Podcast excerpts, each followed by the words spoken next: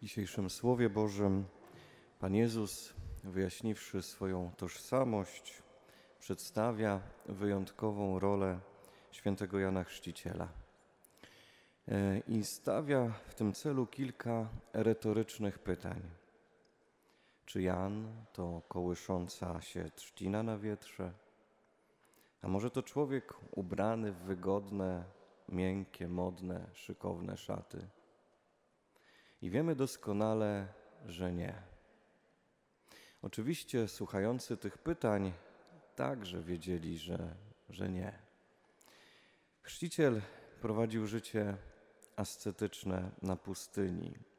I nawet jeśli ewangelista Łukasz o tym nie wspomina, to przecież Marek mówi o odzieniu z sierści wielbłądziej, o żywieniu się szarańczą i miodem dzikich pszczół. Powiedzielibyśmy, że Jan Chrzciciel przypomina nieco współczesnego Michaela Bira Grylsa, brytyjskiego podróżnika, alpinistę, popularyzatora sztuki przetrwania, skauta z Wielkiej Brytanii. Ale za pomocą tych retorycznych pytań e, Jezus przeciwstawia Janowi, chrzcicielowi, antybohatera, Heroda Antypasa. Jezus nie mówi o nim wprost, ale za pomocą aluzji. Dlaczego? Około 20 roku Herod, tetrarcha Galilei, wybił nowe monety, które upamiętniały założenie nowej stolicy Tyberiady. Tam też zbudował ze, jeden ze swoich pałaców królewskich. E, I na tych monetach uwieczniono trzcinę, roślinę, która porasta brzegi jeziora galilejskiego. I ta roślina mogła symbolizować jego chwiejny, niestały charakter Heroda, jego trudną emocjonalność. Przykładem takiego zaburzonego działania Heroda stało się taka, stała się taka e, ekstra tortura, czyli wyszydzenie Pana Jezusa po wychłostaniu, kiedy każe go ubrać w lśniący płaszcz. Tymczasem Herod sam chodzi w miękkich, szykownych, bogatych szatach. Pławi się w złocie, w przepychu, upaja się swoją władzą. Jest Panem życia i śmierci dla wielu ludzi. Herod jest totalnym zaprzeczeniem Jana Chrzciciela, a Jan Chrzciciel Heroda. I choć jak wiemy, pewnego dnia ich losy się połączą.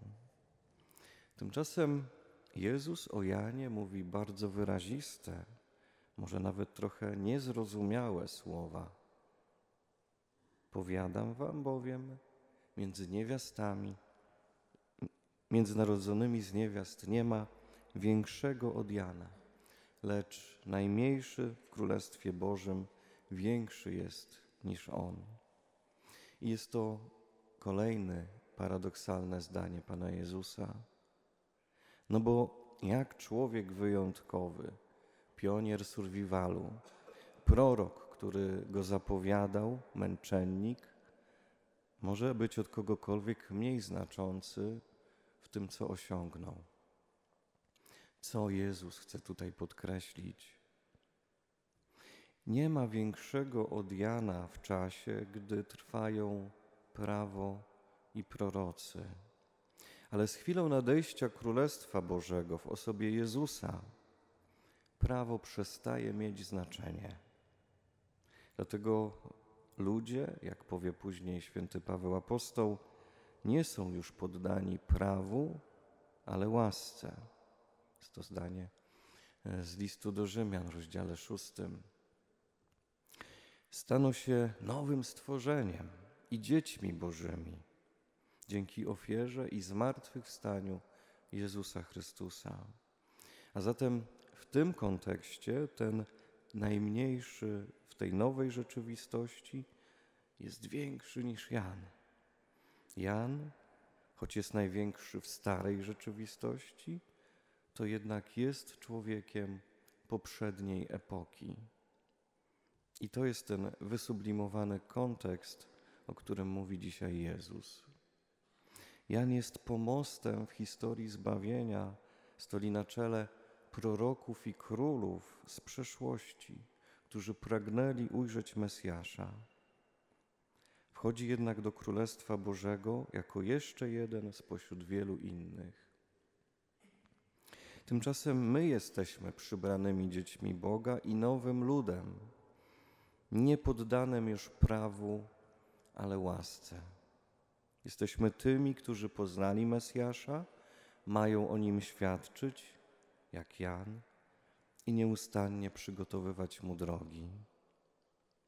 I nie możemy być chwiejni jak trzcina na wietrze, czy żądni luksusu i zysku, miękkich szat jak Herod. Zatem w trakcie tego trwającego adwentu, zgodnie z poleceniem Jana, prostujmy ścieżki dla Jezusa, tak aby wszyscy ludzie ujrzeli zbawienie Boże. Amen.